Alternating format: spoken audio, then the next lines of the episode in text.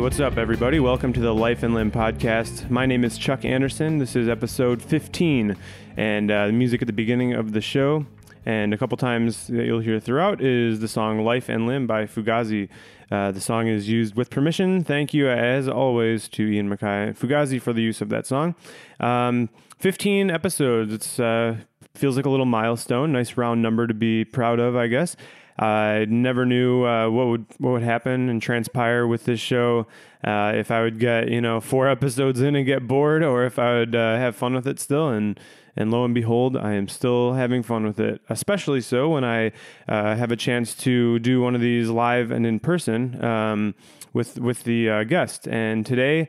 Uh, I'm joined live here um, not this wasn't recorded live and like broadcast live or anything but i was joined live by jake nickell of threadless. Um, the last live one i did was with david allen tattoo artist here in chicago and just kind of figure as long as i'm doing interviews with people in chicago and uh, they're you know within a couple miles of me i should invite them over and do it here. So uh, it was really great to have jake over and uh, go grab a beer after after we did the interview. Um, kind of made the experience that much better for me and for him, hopefully.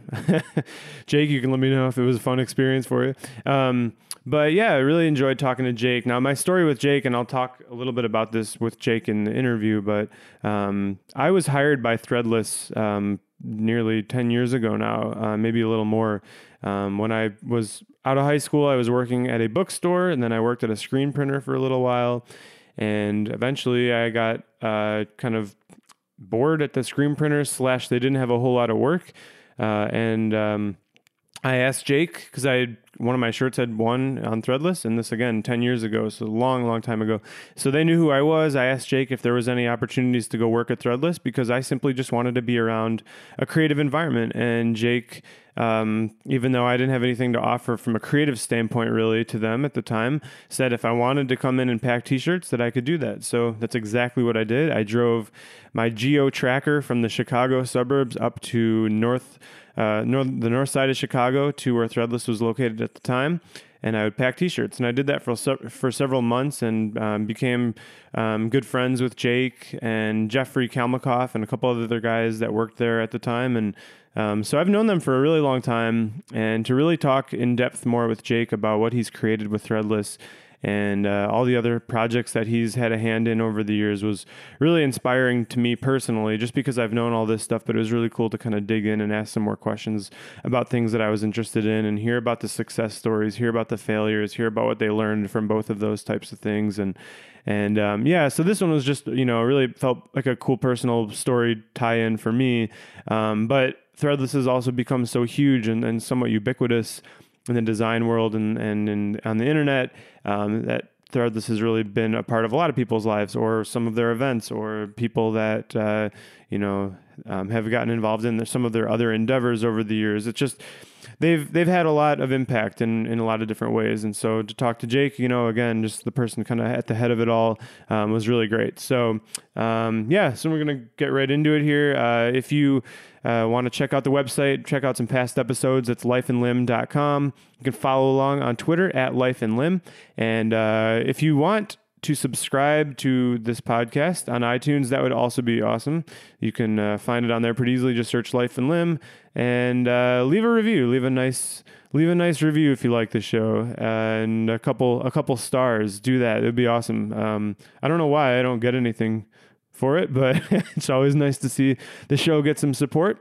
But, anyways, without further ado, my conversation with Jake Nickell here on Life and Limb. Please enjoy.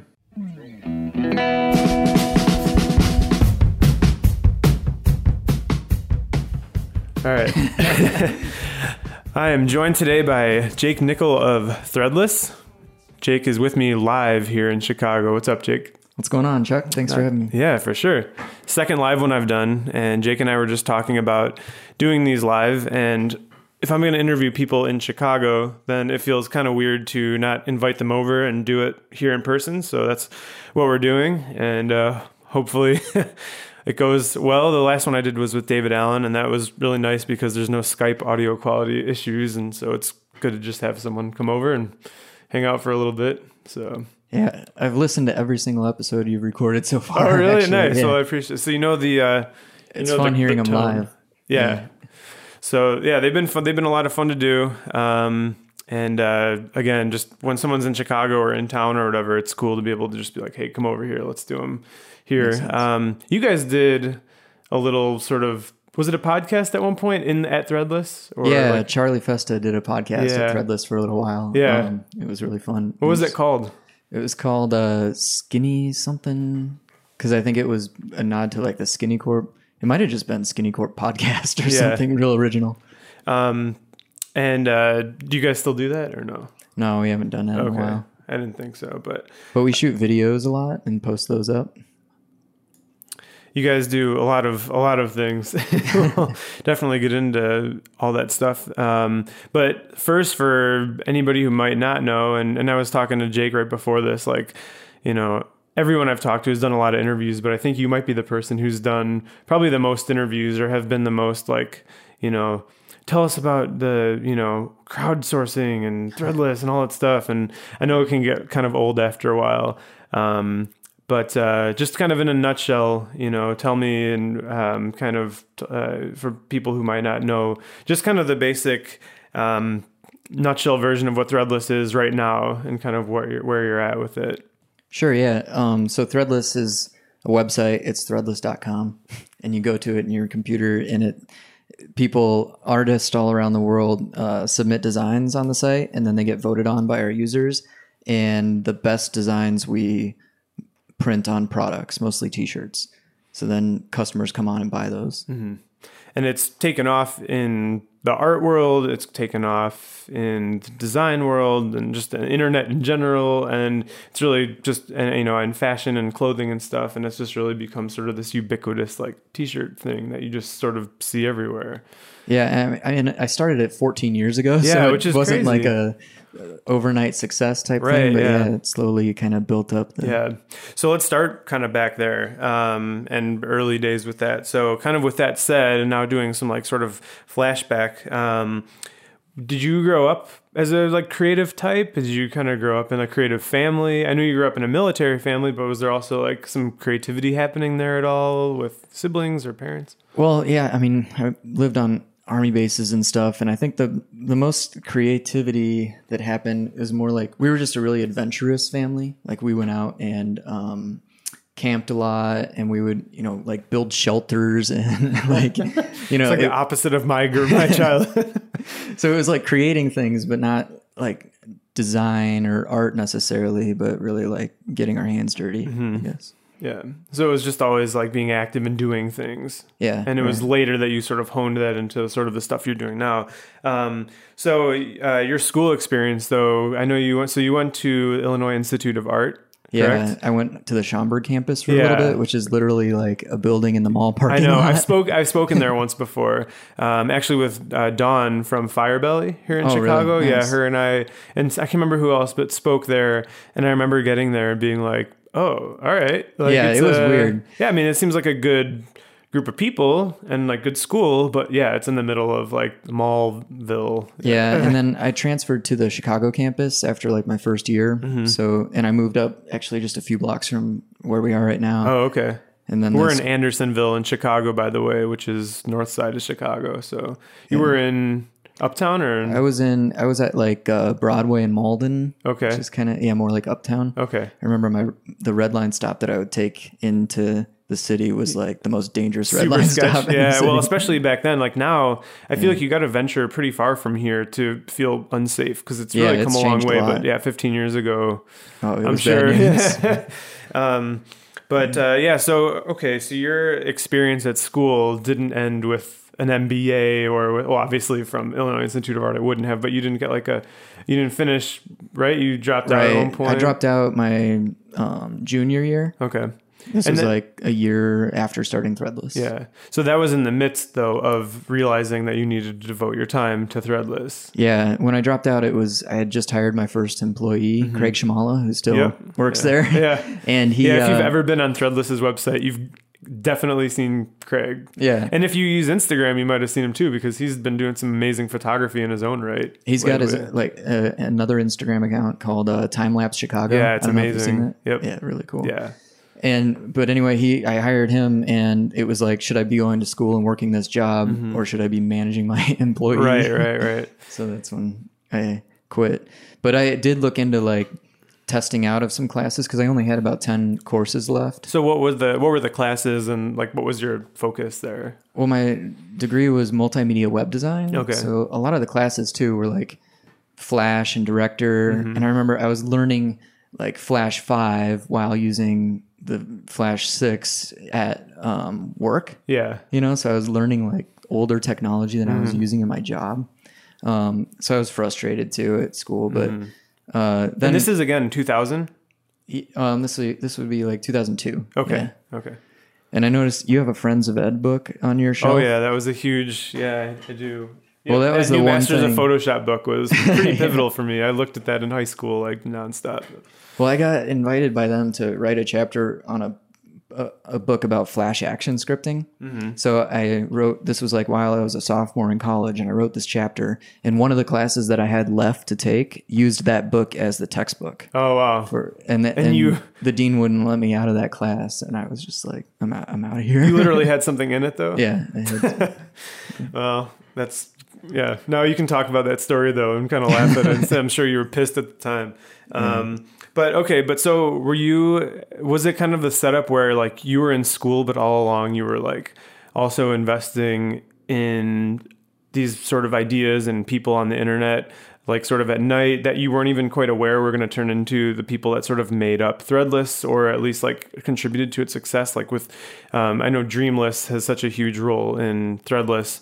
Where you was that stuff that you were doing? And Dreamless, by the way, um, was basically a message board for designers in the early 2000s. yeah. Um, started by Joshua Davis. Yeah, and so were, that was stuff that you were doing while in school, so like kind of to keep your Yeah, mind I off had been doing stuff. stuff. like that since high school, where it was like all the way back from dialing up into BBSs and like posting shit all over the forums Yeah, and stuff. But um, then and then there was like the Chank Diesel and and all that Swank Army and all that stuff that. Mm-hmm. It, and I always had these side projects going on where I was just learning and like pushing myself creatively. Yeah, and like I was telling you before we started, like so much of this show and this show itself even has come to be almost a, just about side projects and spending time not doing the things that are considered a day job, you know, even for designers who are doing what they love, you know, like someone who's a full-time freelancer and has all this client work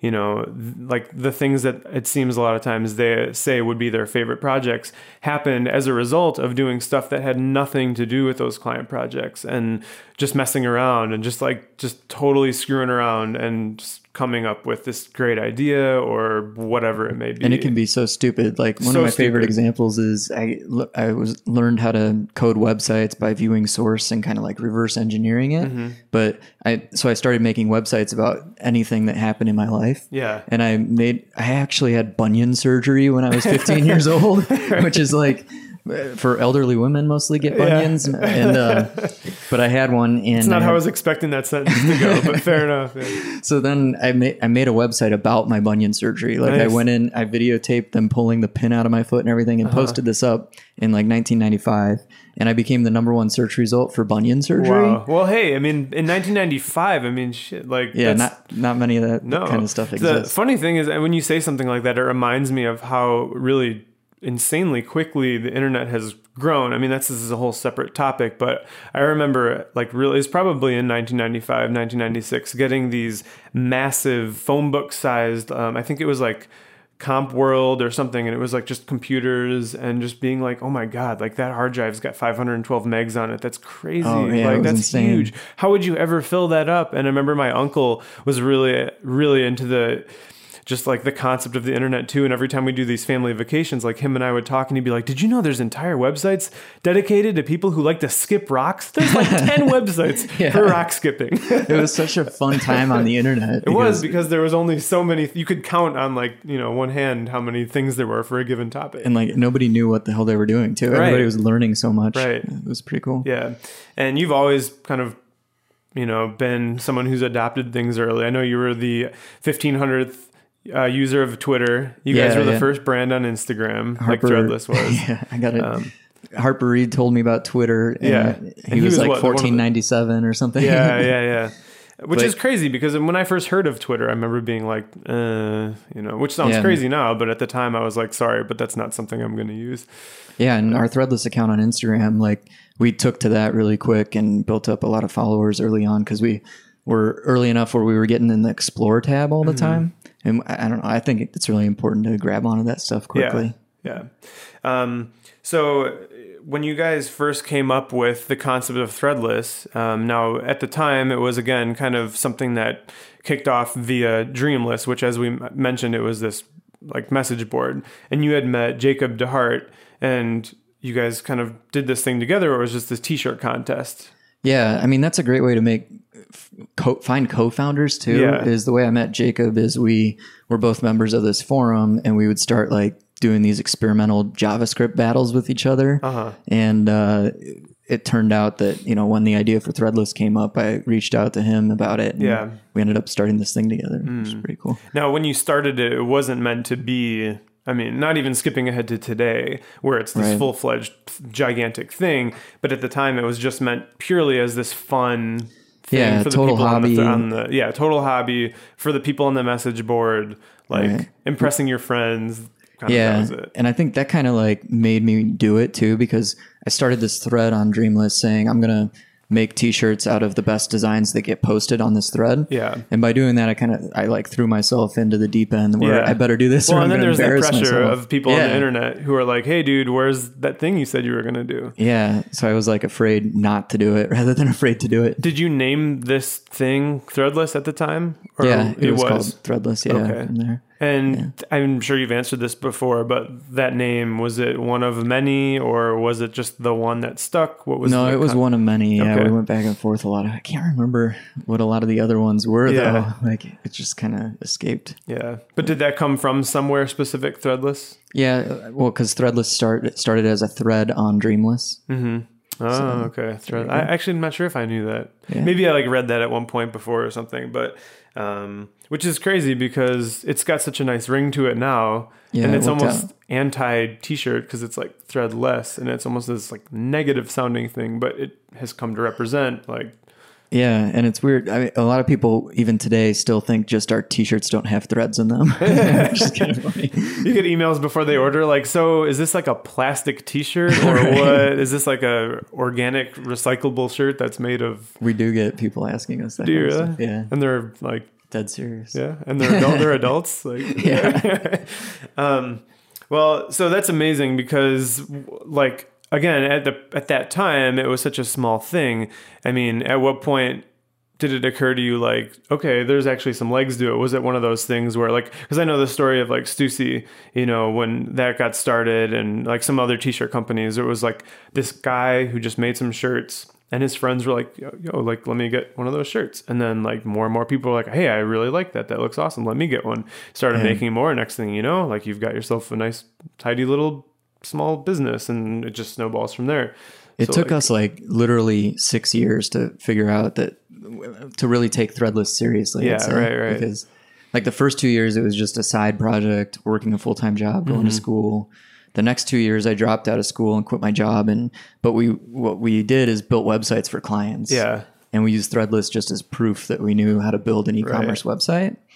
But we were doing work for like McDonald's, Kohler, Office Max, and mostly through Mm-hmm. Like like, agencies. web stuff like web design web development like all that Yeah, like a lot of a lot of web stuff, a lot of Flash stuff because Okay, a lot of the yeah. Mm-hmm. agencies here didn't know Flash and would have to outsource that. right right which is great built- for the handful of people who are actually doing it and doing it well because at the time that was like Yeah, I remember like I think Leo Burnett got hired to do Gatorade's website. Okay. And we we built the navigation for it because Yeah. they wanted to do it all fancy, flashy. Yeah. which it's kind of Flash has just dropped off a cliff now, but yeah We i were- mean does it even really have a place anymore like i mean again we don't have to get into this whole thing i'm not even a web person but it's amazing how sort of quickly it evaporated and when something pre- sort of becomes unnecessary on the web it's gone like overnight and with how much just like HTML5 and Mm-hmm. JavaScript, jQuery and stuff has kind of allowed you to do a lot of that yeah stuff. yeah And the phones, I mean, phones is what really killed it. Apple yeah, not totally. supporting it, right? I remember not really fully embracing the iPad I first got because I was like, eh, there's just still too many sites that just aren't ready for right. Yeah, yeah. that just aren't ready for this, and like. I don't know. Within that year, I feel like of getting it, it was like, okay, now it's ready. I think the biggest job we ever got was uh, for Kohler, and it was a weird like internal system where Kohler sales reps could check out like booths to take to trade shows and stuff. yeah, But there's a lot of money to be made in those big companies. yeah, absolutely. Because they need, well, they need someone to do it, and they don't, at the, especially at the time, know how to do it themselves. And so, but Yeah. so, so okay, so you were doing this.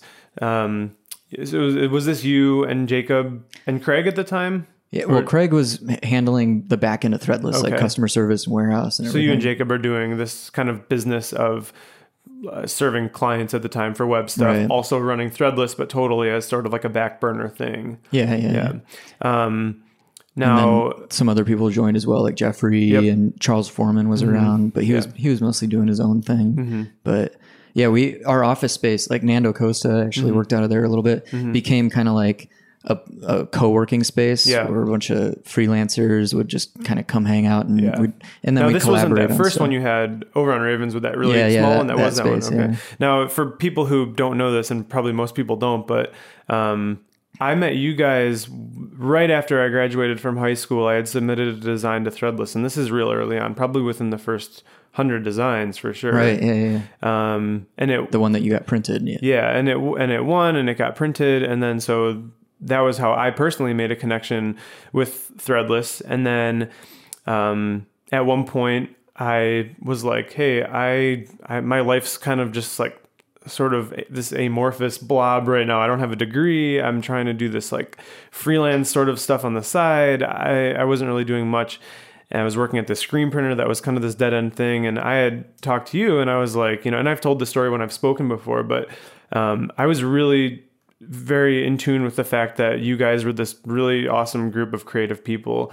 And I didn't know anything about development or web or like the business of kind of what you were doing, but I knew I kind of wanted to be around you guys. And so I had emailed or talked on a, like AIM or something Yeah, to you about right. like, do you guys have any position where I could come work there? And you're like, well, you could come pack t-shirts. Like we could use some help with that. So that was my first job before I started No Pattern. And I remember, you know, me, between meeting you and Jeffrey and Jacob and just being around you guys, I could just feel like there was this energy that this thing was going to take off. And at the time, I, I remember coming in and seeing how small it was in that first office. Yeah, and I then- remember like Jeffrey hooking you up too with some contacts to Oh, start yeah. doing a lot of design work yeah, and stuff. Je- It was pretty- Jeffrey Kalmikoff, Jeffrey, which today's Jeffrey's birthday. by Oh, right on. And uh, I just saw that on Facebook. I thought I'd uh, make sure to mention that.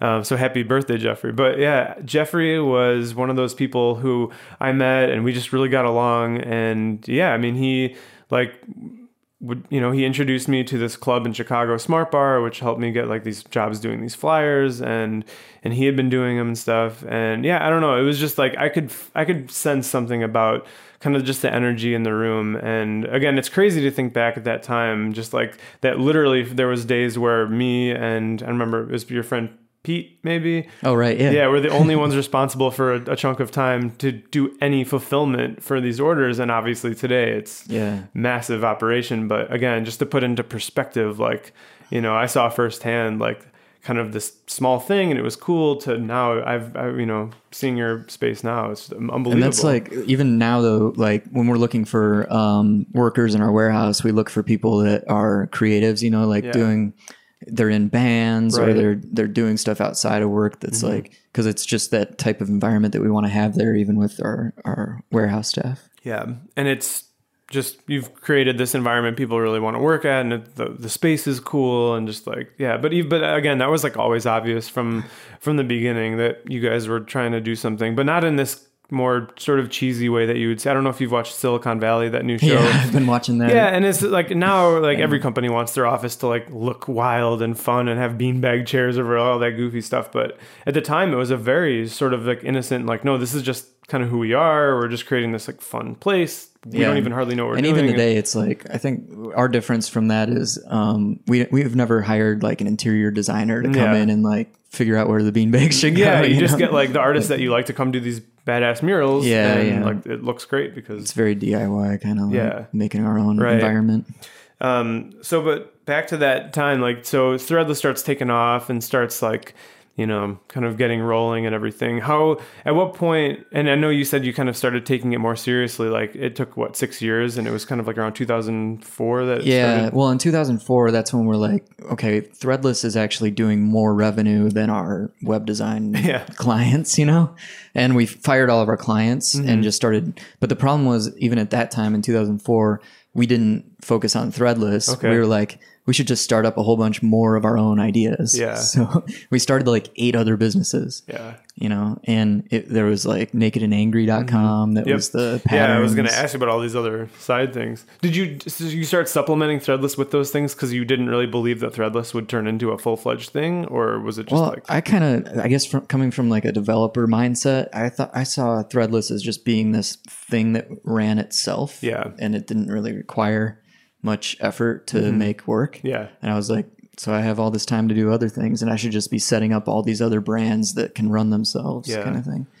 So we did like 15 megs of fame, Yeah, which was I- for music. Yeah, you're, so I was going to so ask many. you. So let's kind of go down the list though, really quick, sort of of some of these other projects, because as I said, a lot of this show um, has really turned into being about side projects, and the fact is, a lot of people's side projects just don't pan out, or Yeah. they were a bad idea, but like it was good, good to try it, or it felt like a good idea at the time, and it was like, well, okay, I'm glad we gave it a shot, but that's not really what we're all about. So you, Right. the 15 megs of fame thing, so that was like a music focused thing. What was the sort of like crux of that? Yeah, the idea was to have independent musicians post up their songs, and then the best ones, we would uh, try to get them record deals. Okay. So people would listen to the songs, and then they would rate them. And we got like probably over 100,000 songs submitted. Okay. And we got, I mean, tons of people were using the site, listening to music and rating it and stuff like that. So it was the idea of Threadless, but with mu- submit your song basically. Yeah. Yeah. But with Threadless, it's easy to just like print the design and make it for sale and give the artist money. Right. With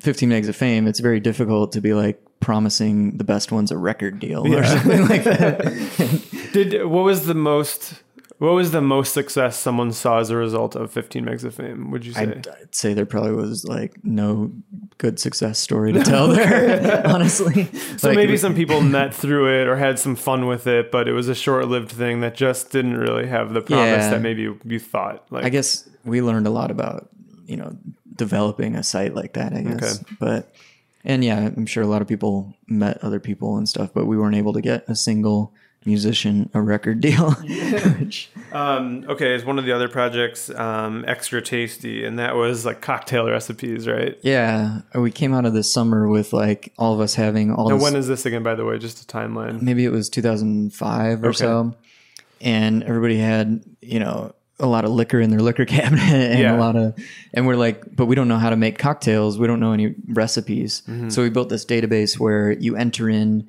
all the stuff that you have Okay. like i've got this rum this vodka Yeah. and then you enter in mixers too Mm-hmm.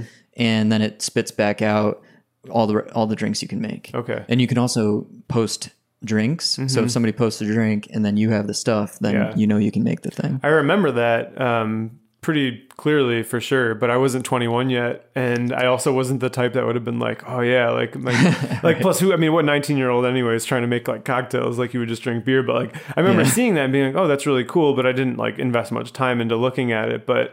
Again, sort of the same idea of Threadless, but Yeah, Where where, it's like post recipes and yeah, and recipes. was the idea there like a bit from a business model standpoint or like a revenue standpoint? Like, well, maybe we'll get advertisers like from Yeah. like liquor companies or something like that. because we we were having all the ingredients posted generic, so it'd be like orange juice Yeah. or vodka. Yeah. and the idea was to have somebody come in and license the, so it would say Absolut Vodka Right. and Tropicana. Now, did that ever happen on any level? No, level? we never did that. Okay, but again, I mean, hey, it was But actually, before um, Jeffrey bought the domain Extra Tasty, I was gonna say, I thought, and uh, before we made the drink recipe site, we were to make it a. Uh, we were trying to sell it to McDonald's. okay, like to make it a community for McDonald's employees internally. Okay. But we No pitched go. that and it didn't yeah, it didn't get picked up. But Maybe someone has a favorite drink to this day because of it. I don't know. Yeah. Yeah. you just cross your fingers and like hope something came of these projects for somebody out there. You know what I mean? Right. Like, for sure. um, what was another one here? Let's see. Um, I park so- like an idiot. I was gonna say I park like an idiot was my next one um, Okay. that I have here.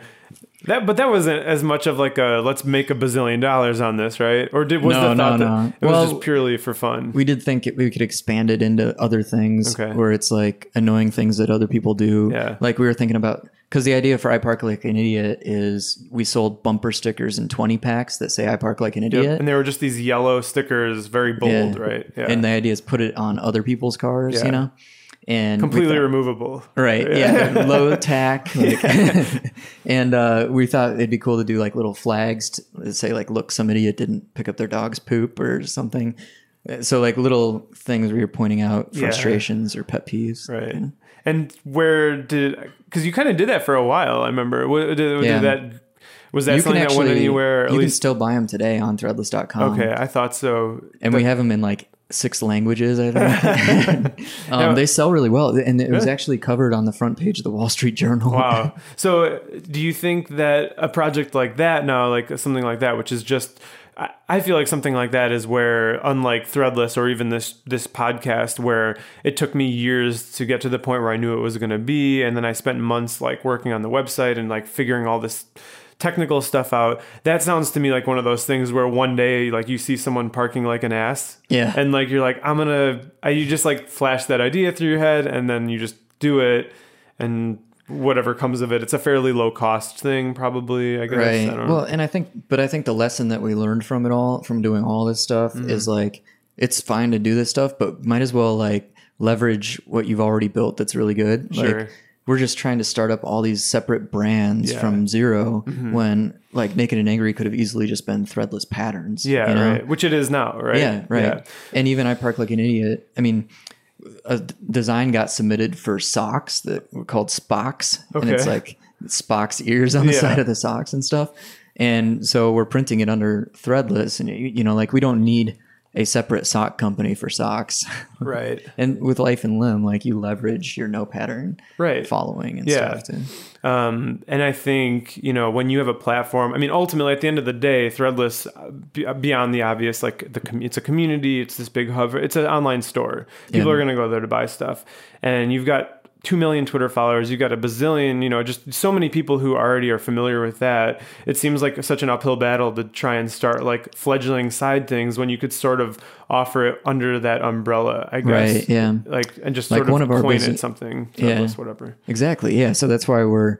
I mean, the type tees thing, that was another business that we started on the side, Mm-hmm. and we're bringing that back now, but we're calling it type tees by Threadless, and we're leveraging Yeah. Threadless on it, you know? Yeah, because because everyone knows what Threadless is now. So, but again, it's like it seems to me like you know, even if he says like, well, there was no success stories to come out of something like 15 megs of fame or whatever other things, there's still things that those contributed to you guys ultimately learning that if we want to do that again, let's say blah blah blah by Threadless or Threadless this or just somehow work it into like Yeah. something that's already been built. With music, I mean, we have been, so we bring in bands pretty frequently at Threadless, right. and then we'll record little shows and post those out to our following, and, you know, it build, builds up kind of like the lifestyle behind Threadless, I Yeah. guess, the brand and stuff. Right, right. So, okay, one of the bigger side side projects I'm really sort of eager to ask you about and talk about because I was such a big part of it, too, or I wasn't a big part of it. I was I took part in it, I suppose, was Yay Hooray. Oh, right. Um, so Yay for anybody who doesn't know, is um, is a message board. Um, what did you did you start it because you wanted to have like your own Dreamless once Dreamless ended? I mean, at first, like when I mean, I it wasn't that I wanted my own Dreamless. It was that I wanted like there to be a place for Dreamless to people to go. Yeah. because it, it- you know, Josh shut it down, which is fine. Mm-hmm. right, But right, I, but it had I- run its course, and it was that was a huge part of my life, and I couldn't just like let it go. So Yeah. I was like, well, I'm gonna build a place that people can come. Then Yeah. So when did Hooray initially start? Because I remember whenever it came out, I remember because it always said on the side, "You are the whatever user of Yay Hooray." And Right. Before you guys like redid it, and I had to like re-sign up and everything. I was like one of the first twenty, I think. I was like, Nice. and and I used it a lot. And I Were you on lot. Dreamless too? I was never on Dreamless. That's crazy that you'd be like the first 20 on Yay Hooray having not been on Dreamless. Yeah, it, it was definitely within cool. the first fifty for sure. I mean, I'm not, I, but I remember it was definitely like early on. I was just so I thought it was so felt so cool to like Yeah. have that low number on there. Right. Um, but at, you know, at the time, especially, this is pre Facebook, pre Twitter, even pre kind of what blogs are now, and Mm-hmm. Instagram, and any social networks at all. I mean, that wasn't even a, a, a, a phrase that people used. Social network. Yeah. Um, and it seemed like you guys, you know, there was a lot of message board, but that one really did bring together lots of artists and designers. Um, Yeah, and we, you know, um, Dreamless was like a BB code or whatever it is, the PHP BBB or whatever. Okay. Like a built a, a already existing platform for it. Yeah. And we built Yay Hooray from scratch, and we thought that it'd be fun to figure out how to like democratize the moderation because Right, part of the problem was with Dreamless was you know things would get out of hand and Mm-hmm. you, there, you'd have moderators that and then wouldn't share opinions with people Right, then- right. but we so we experimented with all these different ways to make it like a self-moderating platform Uh-huh. and i'd say overall we never really figured it out completely but it was fun to to mess with that code like yeah. We built a point system where people But yeah, so I remember yeah, the point system, like for good posts and like or stuff that people liked. It was kind of like what you know now, I guess, is Reddit. You know, or like upvoting things or Right. whatever that. I mean, I don't really use Reddit, but um, it was definitely that sort of feel to it. But it started to sort of take on this life of its own. That there was like, on one hand, it was like celebrating all this creativity and people posting their latest projects and a good amount of people giving positive feedback and reinforcement or whatever. And then it obviously has the flip side, which is what people just kind of think of when they think of trolls and idiots on the internet just being total dicks. yeah Like, it had a pretty terrible too. underbelly Yeah, and but what that sort of created was like you know good guys. It's sort of feeling of like there's these good people and then there's these other people that come on just you know just to like throw a wrench in it all, and you know I know a lot of people had an experience there of like learning that it was maybe better to either keep their mouth shut or just simply not interact with that stuff at all. Yeah. Which was eventually years later what I felt like I had to do was and honestly i think a lot of that happened just from neglect on like our part yeah. because we didn't really continue supporting it you know Mm-hmm. over time how many users did it ultimately? I don't know about today, but like I think ult- maybe like 25 or 30,000 Yeah, so it was a big Yeah. community. I mean, you And post something and someone would reply pretty quickly. It wasn't like this dead message board. Right. And it's back. Like if you go to yayhooray.net, I don't know if you've seen where where it's at now. Mm-hmm. Yeah, but I was. Yeah, I just I go there every now and then. Just yeah, like, uh, I mean, I think it's thriving right now. That's it's doing great. Mm. really well. Um, but I spend most of my time on another forum right now. um, but again, that's something that I know people have, um, you know, met other people on or just found. I mean, I still go there to go like like if I want to post some funny picture, like I know exactly where I'm going, like the Yeah. gifts that make you laugh or the live journal thread, any of that weird stuff. Right. And I probably um, go to Yay Hooray at least once a day. Yeah, and it's a good place to just kind of like sort of see some conversation. But Twitter's really replaced a lot of that. But people who are still dedicated to those communities still use them a lot. So, But oh, you asked when that started. It was back in 2001. Mm-hmm. So it's crazy that a forum like that's been around now. yeah, it is 13 crazy years. because I can't think of too many other message boards that still 13 years in yeah, like have active users or don't feel just like this kind of wasteland, you know. yeah. So It was fun playing around like with the troll stuff though. I had these little tools that I built where you could like, and I think this is a common thing to do now, but I made it where if I mark him as a troll, he could see his own posts, but nobody else can see it. So so it's basically him fighting with him. Yeah, like right. himself. he thinks he's causing all this trouble. Yeah. but- well, and it did become kind of this self-moderating thing after a while. Yeah, You know, yeah. and you could sort of like, I don't know, you could people could become more hidden, or and even like to the. um even to where you could any any user could edit the headline on the site. Oh, so- right. yeah. I mean, even little features like that, I always thought were kind of a cool. there was another detail. side project we did called poopface.com. I remember don't that. Yeah. What the heck? What was that? Was that just weird pictures? Yeah, well, what it was is it's you go to poopface.com and in the small I like that sentence. you go to poopface.com and in the lower right hand corner there's just a little file upload box. Yeah. And you when you upload an image, it took over the whole page. Yeah. And then the next person that come comes will see that that image. Mm-hmm. So whoever uploaded the last image is what poopface.com is. Yeah. And we had that up for like 24 hours and it just degraded into like the worst. Yeah, basically like the internet's possibly- bowels like became Yeah. like the front. Did were you able to go back and see past ones or only what was currently on there? Yeah, we You- shut it down after like the 24 hours. And well, we could, but I guess as a user, you couldn't. But we were looking at Wait, did what that literally only exist for 24 hours? Well, we had other stuff up on that site, but that specific experiment was only. When you said it, because again, this was at the time where I was super active with all that stuff. So I'm sure I uploaded a handful of things to it. And I, I remember Yeah. that domain. I just haven't thought about it. Thought about it in years. But I mean, again, I think it's just cool because like a lot of the stuff, even the silly stuff, even like the most ridiculous of the stuff like that being the best example, um, kind of goes back to your sort of describing how you were as a kid, where it's just like this constant playing or building things and experimenting. And yes, there might be no point. Yes, it might be stupid or just like for the hell of it, but Right. you you grow somehow, even if you're not aware of it at the time, from doing these experiments, or, or maybe not. Maybe it's just for fun, and like that's okay too. But I mean, yeah, you, that's how I learned how databases work, and that's how I learned how HTML works. Yeah. And like, and then you end up using it for something useful down Yeah. the line.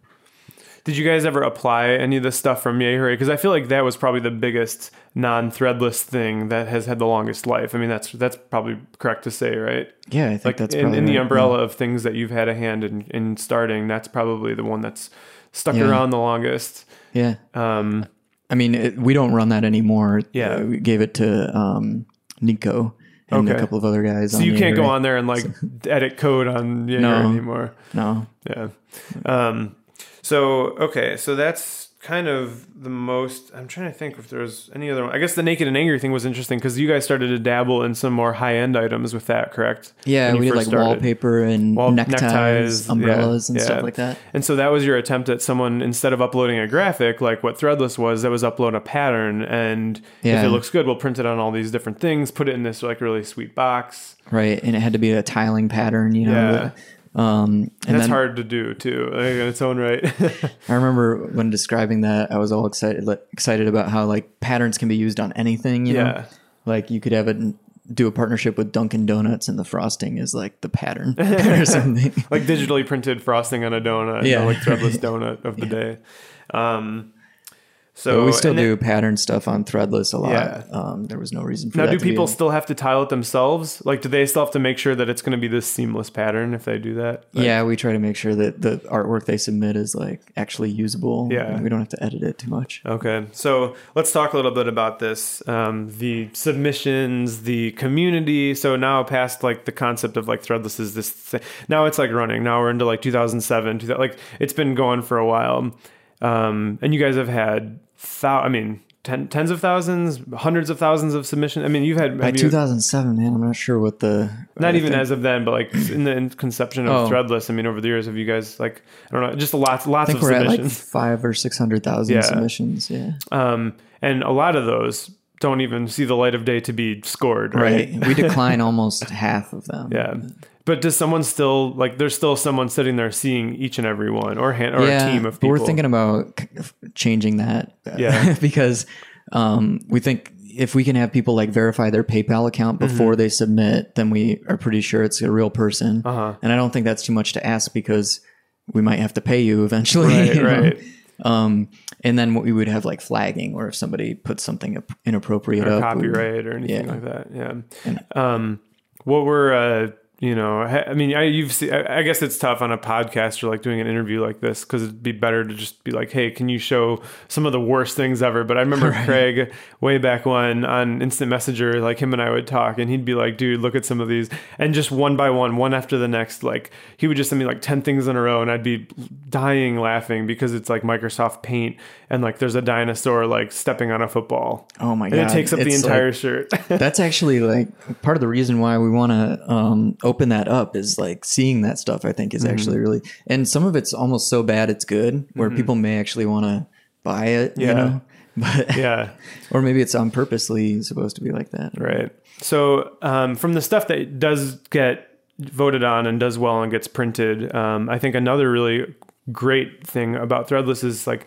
having seen the evolution of quality over Mm. the years from what you guys printed early on that was a little more straightforward or like the most interesting thing about a design might be its location on a shirt, but it's still just like a three color print. Yeah, we had that limitation in the beginning. Where It's Um, right. like three colors or four Yeah, colors. now you can kind of define like, no, this thing is a photo. It takes up the entire shirt. Right. It's this, you know, it just it might as well just and it's a photo basically, and it's just amazing. So, um, but you know, in between that, you guys had a lot of learning experiences. I remember even at one point you kind of were manufacturing your own brand of T-shirts. Right. Yeah. Yeah. Um, and yeah, I mean, we the printing capabilities have changed so much since then, or maybe they haven't, but we just learned about them. But I think they have actually improved quite a bit. Yeah. I mean, doing like photographic stuff back in early 2000s was very hard Yeah. and expensive Right. because color separations alone, Right, like, right, right. There wasn't software for that. Yeah. Mm-hmm. It was like done by hand, and, you know. Um, so it was really expensive. Like actually, I was reading uh, Marc Ecko's book Unlabel, and he was talking about that, like separating colors. Mm-hmm. Right. Yeah. And Well, it's such a technically difficult job to even separate it, let alone have it come out looking vibrant and and true to what you saw on your screen. right, yeah. So, but then now there's like dye sublimation Mm-hmm. and like all this crazy printing that you can do. Um, the blanks have changed too, just in like what people want to wear. Right. Right. because I think American Apparel kind of like redefined what a t-shirt is Mm-hmm. because Fits and just kind of yeah. yeah, they got like that a lot more softer fabric and Mm-hmm. Yeah. much more fitted, and that's changed a lot. Mm-hmm. But um, we use like a 30 singles tee now that we actually do produce custom again. Okay. So we got we tried to do this custom program like six years ago Yeah. and kind of failed at it. And then we went back to a regular off the shelf type thing, and now we're back into a private label. Okay. So is everything manufactured in Chicago here? All the shirts are printed in Chicago. Okay. Yeah. So that was one of the things I really was interested to talk about too. So the importance and the role of Chicago um, in Threadless. So obviously that's it's kind of here by nature of that you're from here and the guys that started like you, the other people that started um, Threadless, you know, along with you in the early days. I mean, it was just like that's where it was. Right. Um, has it been tempting, you know, to be like, hey, this would be a lot better off in San Francisco or New York or whatever? Or has it been like it's been fine that it's in Chicago? Yeah, I mean, I think it would probably be if you're talking about apparel, you'd say like L.A. Right. But if you're talking about tech, you know, which a lot of what we do is building the, our site and Mm-hmm. the experiences, you know, I don't know. Chicago's really come up Yeah. there. And what we're doing isn't crazy complicated. Like, Mm-hmm. and it's not necessary that we print here. We we fulfill our orders here, so it's like Yeah. Right. passing all the inventory around would be expensive, so Mm-hmm. Yeah. that doesn't make sense. But um, I just like Midwest for just the, I guess the like personality of people here. Like, Right. Everybody's kind of like pretty humble, and everybody just hunkers down and gets things done. And it, feels like real work too, like Mm-hmm. Yeah. elbow grease. Like people are digging in and Yeah, doing stuff. absolutely. Yeah. it's kind of, kind of the nature of Midwest and Chicago and everything. Um, but do you feel like uh, having been in Chicago has had um, some drawbacks, but then also some real like I mean, obviously having set like kind of a stake in the ground here. A lot of people know.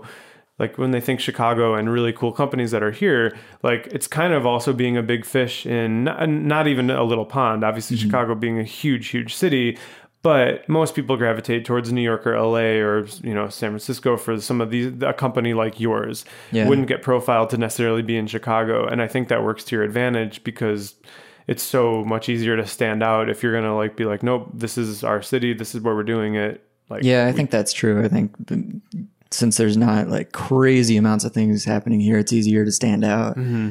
And I mean, it, also logistically, it's like easier to ship to the whole country from Right, the middle yeah, of I mean, it. you're right in the middle of it. Isn't the isn't the main hub of I don't know if it's FedEx? Isn't it in Kentucky or something like that? I or, think so. Yeah, and Yeah, it just Zappos went to Vegas just because of the location of Really? being more central. Huh. It's just they can get things to more people quick, just more quickly. I Yeah, suppose, really. right. Um, so, how much of the process are you still involved in when it comes to like uh, printing or a T-shirt or something, or have you hired enough people who kind of you feel are experts in that area? Um, because your your personal day to day in Threadless has changed so much from Right. back then, where you would have monitored everything and seen every shirt that gets printed and had a say in all of this, to now overseeing a much bigger company. So Yeah, it's changed a lot, but I, I am still pretty involved in the in the process of choosing which designs go up. Mm-hmm. You know, but I don't. I don't really involve myself so much in the manufacturing side of it. Yeah. I like to, I spend most of my time on our website, Yeah. Mm-hmm. really, like building features for the site with our t- with our digital team. Yeah. And then also with our partnerships team on like finding new places for threadless designs to end up. Right. One of the coolest things you guys have done over the years has been collaborations or the Threadless Loves stuff. Oh, right. Yeah. yeah, yeah. Um, so how did that get started? What was the first? And and just for people who don't know, that's Threadless Loves has kind of been like it's like Threadless Heart under you know like fill in the blank, and that's whether it's like Marvel. Did you did some stuff with Marvel or like Muppet? I don't know whatever different companies you've done stuff Right. with. It kind of leaves it open to have a contest based around that. I mean, early on, it was just uh, there were always companies reaching out wanting to work with us, and we just didn't know what we'd do or how we'd do it. Yeah. I think the first loves we ever did was with the Used, the band. Yeah, yeah, yeah. yeah. and uh, the idea was to design a shirt for the used you know Mm-hmm. um, and then we did them with like a bunch of different magazines Yeah. like i remember we did one with maxim which was kind of funny There's like a weird brand thing for Right. Threadless, but yeah. And then most recently we've been doing these um, like marvel and the idea is like we have a licensing agreement with marvel where our artists can like remix spider-man and Yeah. just have like complete freedom to do whatever they want with Do they spider-man take an asset that's provided by Marvel and No, use they that, can or draw it's just free reign? Do whatever you want, free stylize range, it. Okay. totally from scratch. In fact, we we look for like more artistic representation. Mm-hmm. We don't want to just have like the same content you could buy at, Right. at Target or something. Yeah, which is awesome because a company like them has the sort of leeway and artistic license to say, yeah, do that. It's great. We love the fan side of things and an interpretation of that. Whereas there's other companies or things that might have stricter limitations, or it's like they can do it, but so have you had any instances of that where like you've wanted to do it and then they're like, yeah, Yeah, they can do I it mean- to a point. yeah, because it can't be like Donald Duck smoking a cigarette or something. right, yeah, yeah, yeah. yeah, which is you know, I mean that stuff can happen too outside of the partnership, Mm-hmm. but um, yeah, you got to stay within when it's an officially licensed thing. Right. Yeah. Um, so, uh, as far as uh, what Threadless is doing right now, um, and kind of how far it's come, uh, I know one of the new sort of quote unquote side projects that you guys are doing and sort of bringing back um, is the Type T stuff. Oh right, yeah. Um, and that just launched like the other day, right? Like the new Yeah. iteration of it. We're And- launching it to everybody tomorrow. Like it's been Oh, on the okay. App Store for about a week, but we haven't talked about it really yet. Yeah, yeah. I remember you sh- when I so I went to the new, well, new relative to me at least, but I visited Jake a couple. I don't know, like a month or so ago, and, and you were showing me sort of this like your your guys like it was finally ready the app, Right. and it was amazing how like nice it looked and how quick, and you could like put a picture up and fill in the type and choose your font and all this stuff, and that's kind of the idea is Yeah. to make a typography based tee, but customized, but within some limitations, so that it still looks Yeah. good to your parameters, right? Exactly. We wanted to keep it super simple where Yeah. you're not having to sit there and like resize and rotate and like Mm-hmm. m- design your shirt because the whole we started Type T is like in 2006 and Yeah. then shut it down in 2008 or 2009 Right, right. because the whole pr- reason uh, that we started it is like n- everybody has ideas for t-shirts but not everybody's a designer Mm-hmm. so the idea was just like let people submit slogans and the best slogans will make into shirts Yeah. And we got like 3 million slogans submitted Jeez. And they you just you could just type it in. It wasn't yeah. Yeah. it wasn't a design. You just go literally type anything in that you want. right Yeah. but the problem was we didn't have enough people voting on them so Okay. we had like all these slogans and we had no idea which ones were any good Right. but with type t's the app it's like you just type it in and you can buy it you don't have to worry about Mm-hmm. So it it's an on-demand type of service. yeah yeah And it like you just you could take a picture with your phone. Well, it, doesn't have that, or it has a few templates that have photos in them, but you can't add a photo of your own Yeah. Okay, gotcha. Yeah. Um, I know with like t-shirt companies, there's a lot, a lot of customization stuff, like the thriving, um, like landscape of things like Nike ID and like you know, and now every shoe company has you can go on and customize stuff, and um, Threadless is so even more open. It's just like t-shirt, do whatever you want on it. Mm-hmm. Um, are there other things that you still have like a maybe other mediums like or other um, apparel items that you still like haven't really ventured into that you'd like to at some point? Um, Yeah, I mean, it's hard to, for us to compete with our own T-shirt just because right, of course. we come out with, you know, six new ones every week, and then we have a library of like three thousand that you can choose from. Yeah, yeah. So if we're gonna start like backpacks, we we did this where we launched twelve backpacks, Okay. and it's like it happens once. It's not like there's going to be new backpacks next Mm-hmm. week, and there's not a bunch to choose from. So the only place that we're able to like really do stuff at the volume that we're doing t-shirts is on demand stuff. Mm-hmm. So like our iPhone cases and our art prints Uh-huh. are two huge categories Yeah. for us right now. And we're, but then it's like, you gotta be careful not to just get into tchotchkes, you know? Right, like, yeah. You, want like mouse threadless mouse pads, Right, rock, you know, yeah, like, key, all- yeah, that yeah. kind of stuff, which is important because you don't want to be off like basically diluting sort of what threadless is. I mean, Yeah. as as a company, so. right. So it's a balance of finding those types of things. Right. Yeah. Um, all right. So through the life of Threadless, then you've worked. I mean, I guess just in general, um, one of the more sort of uncomfortable things in in life and in business can be when you cross sort of like the working with friends thing, especially working, you know, with family or working with people that you've known for a long time. I mean, I've done that and had to get over battles where it's like, okay, it's nothing personal. We're just working together on something. We've become really good friends, but now we have to work and like, you know, you might butt heads or this might happen or whatever. But, um, and so I know that's happened with you a lot over the years, working with people who you weren't friends with at first and then became some of your best friends, working with Right. people who you started from the beginning and then they went off elsewhere.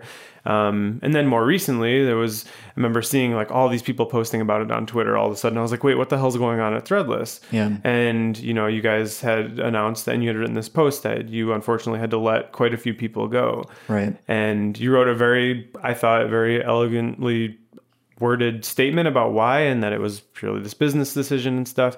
Um, but to the extent that you feel like, you know, um, you want to elaborate on that anymore, I think it's a really interesting topic. And um, how has that gone since then? And that was fairly recently. That was just in the last couple months that you guys had to do that, right? Yeah, it was back in January, and Yeah. it was like definitely probably the hardest moment of my life. Yeah, I mean, it was sure. very hard.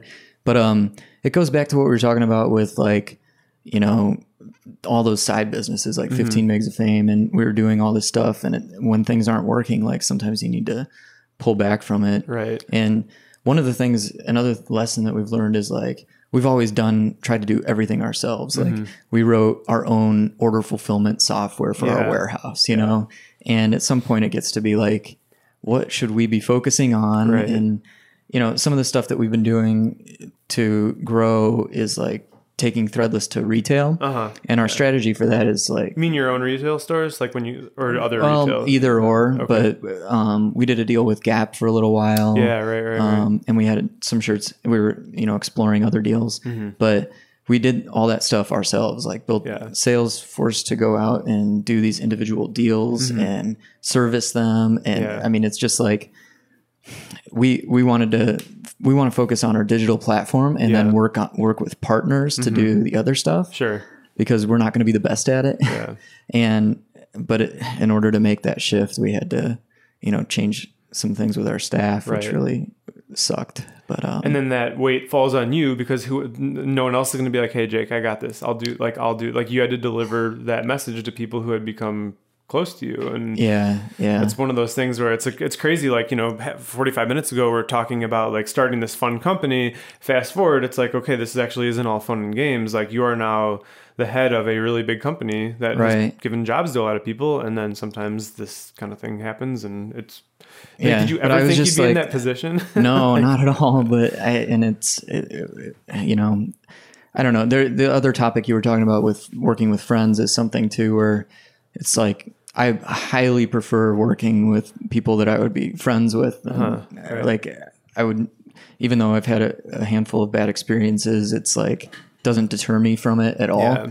Because I also feel like that's kind of a thing. Like as you get older, your bad experiences just make you jaded over Sure, time, yeah. and you start to just not like things. Right. Like- well, and you got to take the good with the bad. I mean, like, would you rather hire people who you feel are good for the company, but like not really a fit with like the culture, and then Right. just figure like you won't have feelings about it if you have to like let them go eventually? Like, no, of course not. Like you get one shot, you know, one shot to do things the right way, and then yeah, like I said, it's the good with the bad. Like you hire people who you really come to love and who work well with the company, and eventually because of the position you're in like you have the responsibility to make Yeah. a horrible decision but like in your i mean i don't mean horrible business Right. like horrible thing that you've got to feel like i've got to go do this but it's you know Yeah, and I mean. I think it. You know, it's been a few months now, and a lot of the folks who were let go, you know, I'm still Yeah. really close with. So I think, Yeah. you know, I, we, we all struggled through it, but I think we've figured it out. But you feel like the dust has settled on that? Like,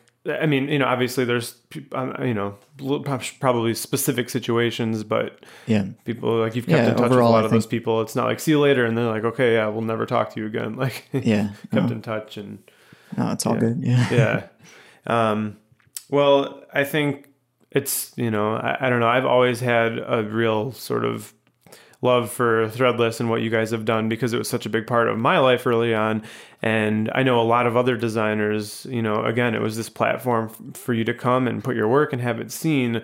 And then there was this like icing on the cake of, oh, it also might get made. And so I just know how important it's been to people like myself who at one point I was 18 and I saw this place that would accept me exactly where I was instead of being like, hey, get good enough and then we'll check it out. It's like, no, wherever you're at, Right. come and, and, and we'll see. And it'll be judged on by your peers and hopefully you can grow and get better from that.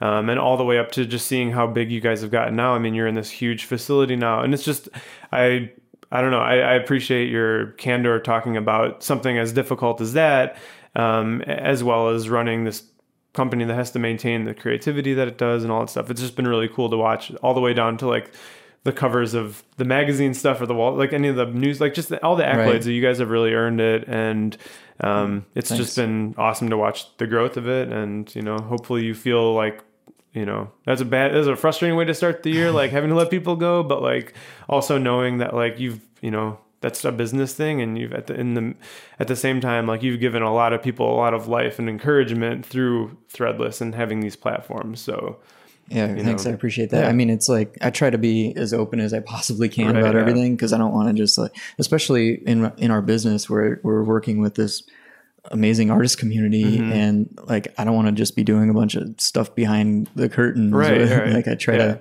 share what we're going through as much as I can. Yeah, I mean, I thought it was really great how transparent you were um, about when you had to do that, and I just thought like that sucks, but like I get it. You know, it's not always like jobs for everybody all the time. Like, no, you have Yeah. to make decisions that suck, and um, but you know, at the end of the day, like things usually happen for the best, and it sounds like you guys are kind of moving on from that and and everything. So, um, but on a on a brighter note. Um, you know, again, you guys just launched the Type Tees thing. Do you have any other things that you want to talk about for this year or stuff Yeah, that you're I kind of particularly excited about at the moment? I That's mean, the one thing is like I've by clearing up, you know, space to um, really think about things Mm-hmm. on our platform. Like the features that we're rolling out right now Yeah. are super exciting. Yeah. Like we're we just um, we launched a Threadless app too, not just the Type Tees app. Um, and with that, we built like this API on our back end that Mm-hmm. allows us to expand what's happening on Threadless.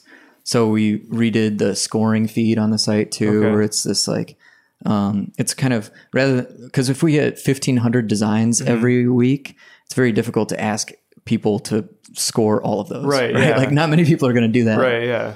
so we redid the whole scoring system to be kind of kind of taking a cue from Reddit, Mm-hmm. where when you first go to it, you see like a front page of the best stuff, Uh-huh. and then if you want to, you can go in and see The stuff that's stuff rising as as scored by, Okay. um, and I think it's based on just like a two day period. okay. So, and then you can go into the rising section, which Mm-hmm. is like best scored based on like a two hour period. Okay. So And stuff then- that's hot like right now or whatever. Right. Yeah. And then you can go into the new section and just see the fire hose of everything. Mm-hmm. But when you, if your first experience is you come into this score section, you see really great stuff that's inspiring and stuff. I think you're more inclined to like participate there. Yeah. So that's fun. It was fun to build. Um, And that's that- but that's through the app. Like that's on the. it's both on the app and the desktop. okay. And w- we've also been building like everything that we're building, we're making responsive, so it Mm-hmm. works on all devices and stuff, which is fun.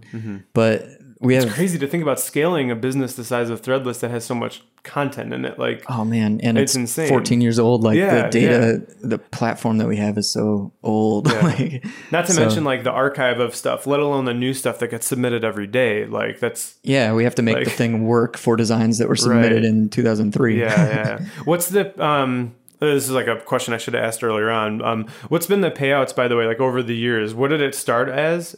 So it started like the as merch credit up to now. it started as a free T-shirt, Uh huh. Which is awesome. yeah, and then it was like fifty bucks, and Yeah, I think I got bucks, a free T-shirt and fifty bucks for my first one, something like that. Yeah. and then it was like we went from 250 500 1000 2000 Okay. and then just recently we switched to a pure royalty model Oh wow. Okay. so you earn 20% of profits okay. So and- and you don't just get a flat. If yours wins, you don't get money like right off the bat. It's based well on the there are some people that get money right off the bat if so we still do with the loves design Yeah. challenges the grand there will be grand prize winners Sure. Yeah. yeah. um, that get paid a upfront fee but not everybody gets upfront okay. um, and we are going to with a new feature we're rolling out in about two months Mm-hmm. um, bring back some more upfront pricing that uh, like basically if you can reach a certain amount of sales in a certain period then you will get an additional chunk of cash Okay. um, but the, the, one of the issues is like, you know, somebody's been paid 500 bucks back in 2004 and their design is like our best selling design that we've ever produced. Yeah. And it's just not fair. I don't think like Yeah. the, I think we're much more comfortable paying artists based on how well their design sell, So sells it's more over time. performance based than like, hey, everybody gets the same thing. It's like, well, if your shirt just kills it over a period of time, like you continue to Right. you continue to benefit from that. Has have you has that um has ha, do you feel like the artists, especially the ones that are very active on the site and seem to be very successful, have they embraced that? Has that been a good model for them? Like, There's been mixed opinions, you know. Okay. I think um, it's gonna. Well, when you look at the total dollar amount that gets paid out during the uh, with the grand prize versus the royalty model, Mm-hmm. Yeah. We'll actually be paying a little bit more under royalties in total. Yeah. So it's only been out for about three weeks now. Mm-hmm. This new change. So, uh, well, and the other piece of it though is we're giving all rights back to our artists, so oh wow, they'll okay. be able to. That's that's pretty big because at first it wasn't that way. Yeah. So when submitting, you can still do whatever else you you want with the design. Too. So for anybody listening who would think like I want to try out Threadless or what, I mean, because I feel like anybody listening is already familiar with it, but um, wh- I feel like what you guys have looked for over the years has been style, yes, but like concepts are so important to Threadless shirts. Like you guys like things that are conceptual and clever. Um, and the style seems to be a little bit secondary. Um, and that's ranged from stuff that's like sort of, you know, joke, sort of like funny things to really beautiful shirts that when you look at it, it's like, oh my God, like that shirt, it has this dimension to it that like the Yeah. negative space works in this incredible way and it's all black, but then it's printed in a way where the black looks like part of the shirt or whatever. Do you think, I mean, is that right? I mean, you guys kind of geared it towards more clever than like, yeah, I mean, I think visual. yeah, stuff that has kind of a concept behind it tends Mm-hmm. to do well because people, I think, in wearing a shirt, want to they're like trying to say something about themselves and make a statement with it. Um, but also Mm-hmm. What are you to say controversial with that stuff. panda shirt? Right? Yeah, I guess this one is like, what a fun guy. That's an old one, right? That you're this is Ross now? designed this. Yeah, this is an old one that was um, it was originally submitted differently than is. This is like a custom treatment of, yeah, a, of a design. It's like, uh, Pandemonium Yeah. is the name of the design. um, It's like a panda batting around a tank. Yeah, I always have to remember that there's people who are listening aren't here to see Right. is. Uh, like the last one, I interviewed uh, Justin Thomas Kay, and I got towards the end, and I was just asking him a handful of random questions, and I was like, "What's your favorite album cover?" And he said the album, and I was like, "Okay, this is a really terrible question for radio for a podcast because." I mean, unless you go Google Yeah. it, it's yeah, or it's something that everyone already knows, but it wasn't. I was like, I've never even heard of this specific album before. I was like, okay, cool. So- Yeah, I actually remember. I think it was you guys were talking about like magazine covers. Mm-hmm. yeah, yeah. I was like favorite magazine covers. He's like, I don't. I had to Google one and I looked it up, but it Yeah. was pretty.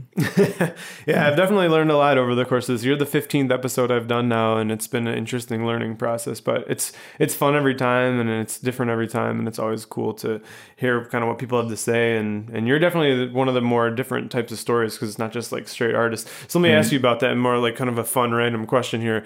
Do you consider yourself an artist or a designer?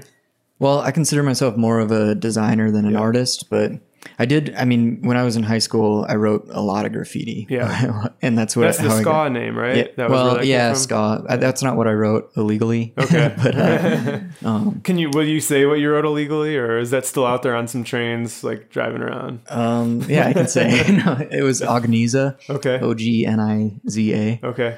you did that stuff in Chicago, or did you head there- over to Indiana for that? Uh, that was in Indiana. Okay. yeah, because I grew up mostly in Indiana. Okay. Yeah. But um, it, I got that word from it was it's so cheesy like the word cognizant like to be aware. Mm-hmm. Okay. Ogniza inside there. But then there was that concrete company called Ozinga, Oh yeah, yeah, yeah. and I yeah. was like, I can't have this name anymore. it looks like Ozinga going around doing graffiti, Right. which is super weird. Uh, well, it's funny because it's on concrete. I guess it kind of works. Yeah. But Do you feel uh, cr- generally creatively fulfilled now in the same way you did when you started this because you're doing Well- this more like or what's fun, like I, I mean, I got real into like layout more so than art, like Uh-huh. web design and Yeah. stuff like that. And then I switched. I started learning about the code behind it, Mm-hmm. and I started getting more into that. And now, like, I definitely get my creative fix through coding more than anything else. yeah. But it feels like Which to the mind of more of an artist type is like puzzling because I'm like, oh man, that sounds like homework, but like Yeah. that's not what I do, so I you know I can appreciate it. but I see it as design because I feel like I'm like I'm designing a system or Uh-huh. an experience or something. Right. Like, and I, what I like about coding too is you're like designing something that something else can happen within Mm-hmm. and become like a bigger thing than itself. Uh huh.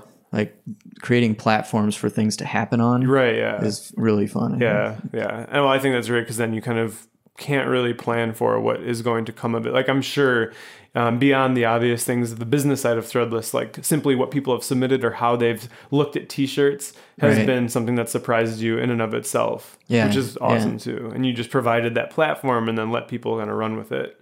Yeah, it's. I mean, and I I still code on the site all the time. Yeah. I love it. Yeah.